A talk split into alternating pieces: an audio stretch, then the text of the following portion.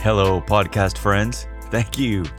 Thank you for being with me again today on Ordinary People, Extraordinary Lives, our little podcast designed to help us experience the grace of God while living, leading, and overcoming those everyday challenges that we face in life. I'm honored that you're spending this time with me again. If you are a new listener, welcome to our podcast family. If you are a longtime listener, I'm glad that you have been with me. We're sticking it out together, learning how to be better, healthier, stronger uh, leaders that don't burn out, but really burn long term, uh, not short term. And so, just uh, I'm just so glad that you're with me. Really honored and and humbled and privileged that we can spend this time together today. This is episode number 99. I was thinking about that earlier today. Can't believe 99 episodes of uh, sitting down in front of the microphone and, and sharing things that I'm learning and, and sharing things that I believe will add value to your leadership journey. So I'd love to hear from you. Uh, you can reach me at lancebain.com. There are a number of other great resources available on my website. You can also email me through lancebain.com. And so I would love to hear from you. Today's handwritten show notes will be available at lancebain.com. And so just want to click the on the homepage, click podcasts, and then that opens up two podcasts. This is the main one I use. You'll look for the Ordinary People Extraordinary Lives icon. Click that, episode number 99, scroll to the bottom of the page, and there they are. Uh, some handwritten notes and a downloadable PDF form. So I love that you're with me today. Um, today, we're going to be talking about team based leadership. Team based leadership. And I love the idea of team based leadership, but it's sometimes much harder because it, it, well, it's a team. And so you're, you're blending all of these relationships together. Um, but I'm excited about today's topic, and I want to share with you some basic fundamentals that really need to be in place in order to have healthy team based leadership. So let's do this together.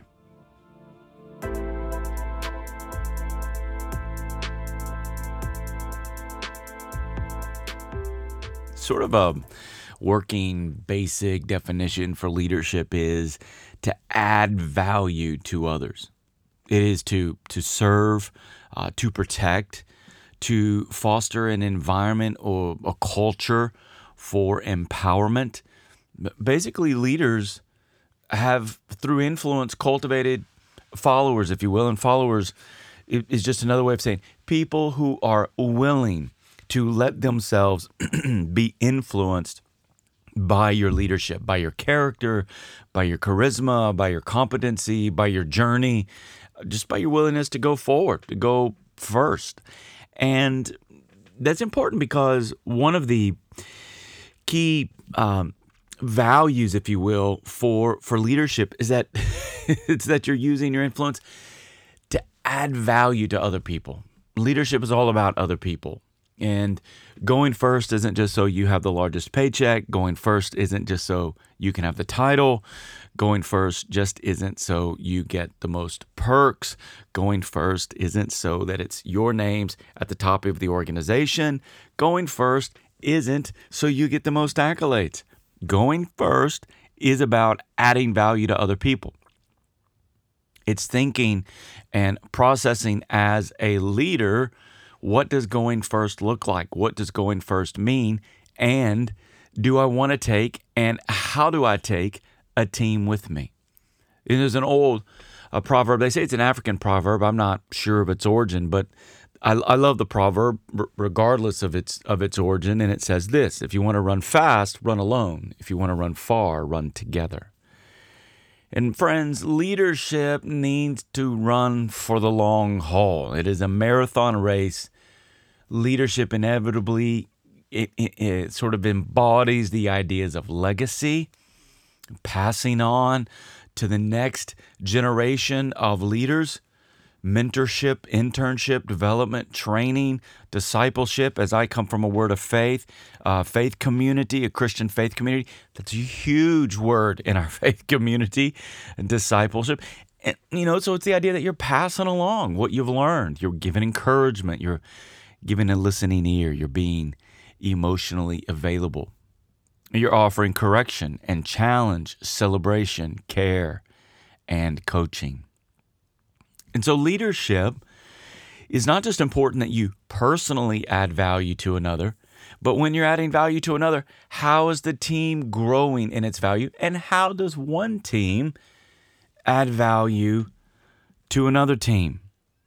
Leadership is to add value to others, it is to serve and to protect it is to foster an environment or a culture that lends itself towards empowerment. So, the question that we ought to consider today is if team based leadership is how we best run for the long haul, it's more enjoyable, it's going to create a bigger legacy, it actually is the quintessential essence of leadership that you're not doing it by yourself. I mean, you know, if leadership is to add value to others, hello, others. like they like they've got to be around. They've got to be involved, others. And so how do we what does a team building process look like? And I want to talk about that with you. There are five sort of core ingredients to building a team and these ingredients are linear. You you really do at least on these first couple of steps, first couple of two or three ingredients, you really need to build one upon the other. You kind of need to have them in order. Uh, but in ingredient mm, three, four, and five, you can be flexible with. You can integrate them in different ways. But the five ingredients of a team building process are really important. The last thing you want to do is recruit other people, invite other people, pursue other people to be a part of your team and not set them up to succeed. Fundamentally, that's not adding value, is it? that's devaluing them. It's setting them up for a horrible experience. And so I want to give to you the five ingredients of a team building process.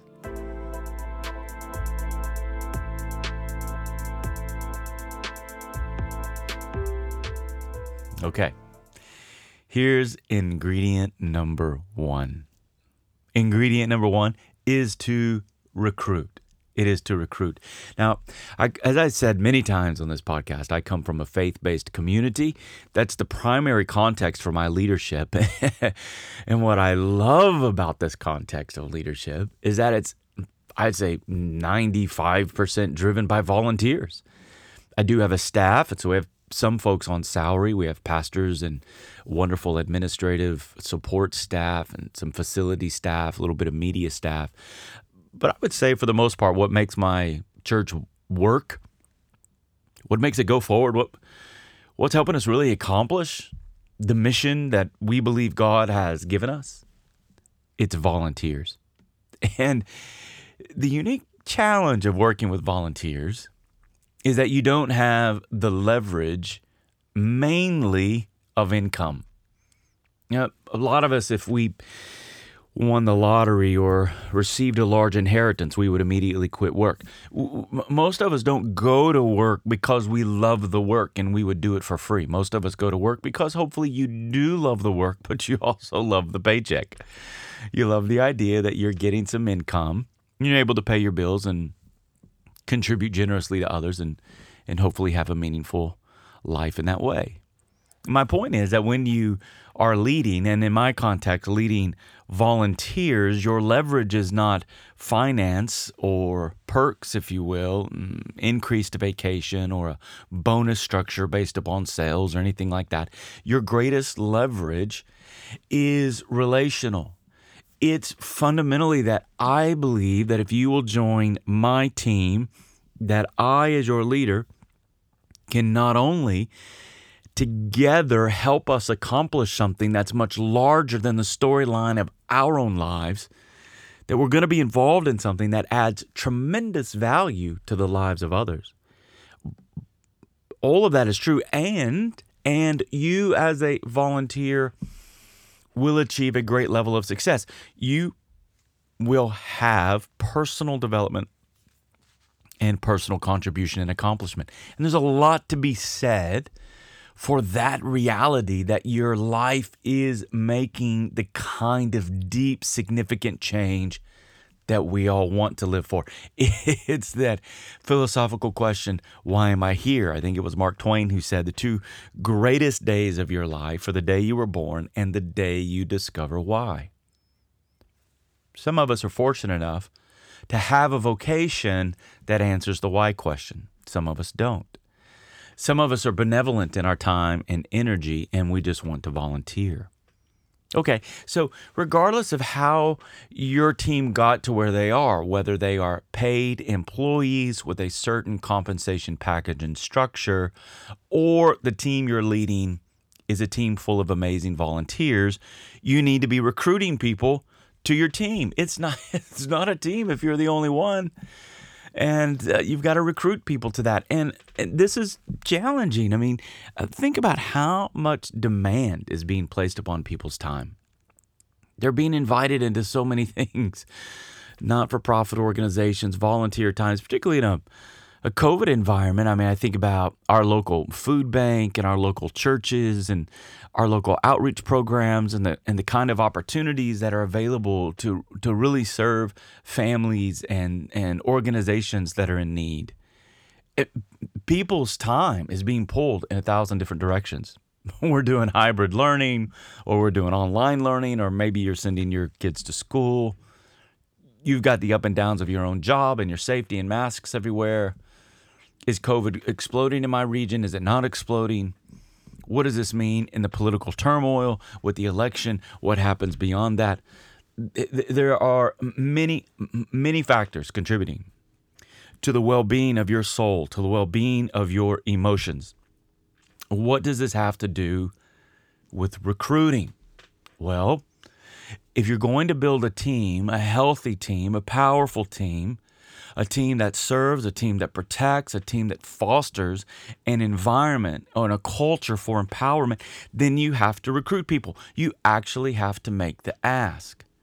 And many times, because we can't do what I've just done, we sit and we think about how much pressure people are under with their families and their relationships and their kids and school and jobs and academics and this and that and their health and all of the crisis going on.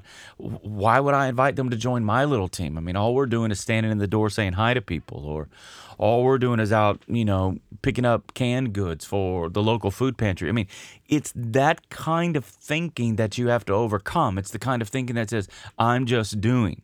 As if we're marginalizing and minimalizing what our contribution is to the other people. Friends, this is why we talked about leadership in the very beginning. Leadership is adding value to other people, it's serving, protecting, fostering environment and culture for empowerment. What you do matters. And when you have the kind of passion that has bought into the belief that what you do matters, you're going to want to recruit people to be a part of that. Why wouldn't people want to be a part of my team? And so when we recruit, it's not just a manipulative ask. I'm not trying to sell someone a car. I'm not trying to get you to buy the Electrolux vacuum cleaner. I'm not trying to get you to sign up for some crazy thing. I'm recruiting you with vision and I'm thinking win win. The organization wins because what you are bringing to it really matters. You win because by joining this organization relationally, I'm going to add value to your life developmentally. Organizationally may be what may be what brought us together. But developmental relationship is what will keep us together. What can we do together as friends that we can never do on our own? When you recruit people, you want to recruit them with vision. You want to have passion and you want to believe in what you're doing.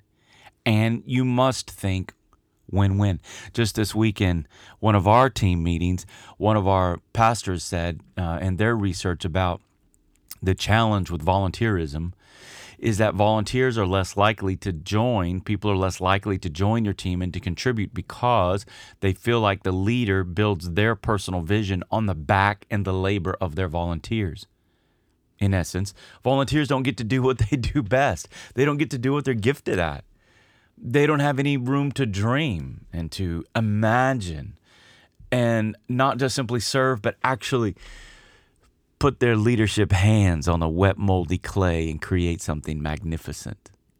Friends, this is the power of recruiting. You're recruiting with vision. Why should I join your team? How do I ensure that you're not going to use my time, my talent, my charisma, my academic training, my energy to build your kingdom? This isn't selfishness. It's not a volunteer that says, What's in it for me? It's a leader who recognizes that if I'm called as a leader to add value, to protect, to serve, to foster an environment and a culture of empowerment, then from the very beginning of recruiting, I need to be recognizing and articulating what I have already thought through, at least as an idea, on how I can benefit by the contribution of your talent and skill and charisma and and energy. I mean, just the essence of who you are is going to add value to us, but I also think I can add value to you. All right, so when you recruit, here's um, five ideas you want to think about. You want to think about the role, to what are you recruiting them? So just a simple role, for example, in in in uh, my my church would be, I'm going to recruit you to our children's ministry team. So then, what is the role? Is it a teacher? Is it um, a greeter? Is it um, just sort of kind of on the sides of making sure kids are playing, making sure kids are staying socially distant, uh, helping kids get to the restroom? Am I uh, what am I doing? What am I have I created a role with as much specifics as possible? And then secondly, define the responsibility. So what are the outcomes that you're really looking for? Define success for people. And that this is what they're, you know, being responsible to and for. The third is commitments. And so what are you asking them to commit to? It's very important that you lay out the commitments because people don't like bait and switch they don't want to feel like they signed up for something that's going to you know cost them an hour a week but only to find out because you, we didn't communicate commitments well. It's actually three hours a week or two hours a week or five hours a week whatever. And so you want to be clear about your commitments what you're requiring and really asking people to say yes to. Give them a compelling reason to say yes and give them clarity about what it is they are saying yes to. And then the fourth is constraints. What could you envision as potentially hindering their success at this volunteer role or this team role that you have recruited them to? It might be personal issues, vacation times, lack of office space, uh, lack of training. If you can identify the constraints, then you can identify a plan for overcoming those constraints or certainly managing the um, expected constraints that are going to pop up. Fifth, are resources. What are you, as the leader, going to contribute to this new team member, whether it's a paid team member or a volunteer team member? What are you going to give them as resources? So, obvious answers would be I'm giving you an office, I'm giving you access to a printer, I'm giving you access to an administrative assistant. I'm giving you access to the internet. I'm giving you access to other staff members. I'm giving you access to the HR department. I'm giving you access to ongoing education and training. I mean, you know, when I think about our greeters, for example, at our church, what is what is ongoing resources? I'm giving you. I'm giving you um, a leader. I'm giving you a schedule. I've given you expectations. I'm giving you training. I'm giving you celebrations. Uh, there are other things, and they're within the other four ingredients of a team building process. But you want to identify here are the resources I'm contributing to you to help you be successful. Are there other resources that you think you might need in order to be successful that we've not identified in this recruiting document? Now, our conversation today about team building process went way deeper than I thought it might, but I'm excited about this because I want you to be successful in building teams. If you want to run fast, go alone. If you want to run far, you got to go together. And you want a healthy, powerful team that can accomplish some wonderful things together. So you need a healthy team building process. You need a team that adds value to others.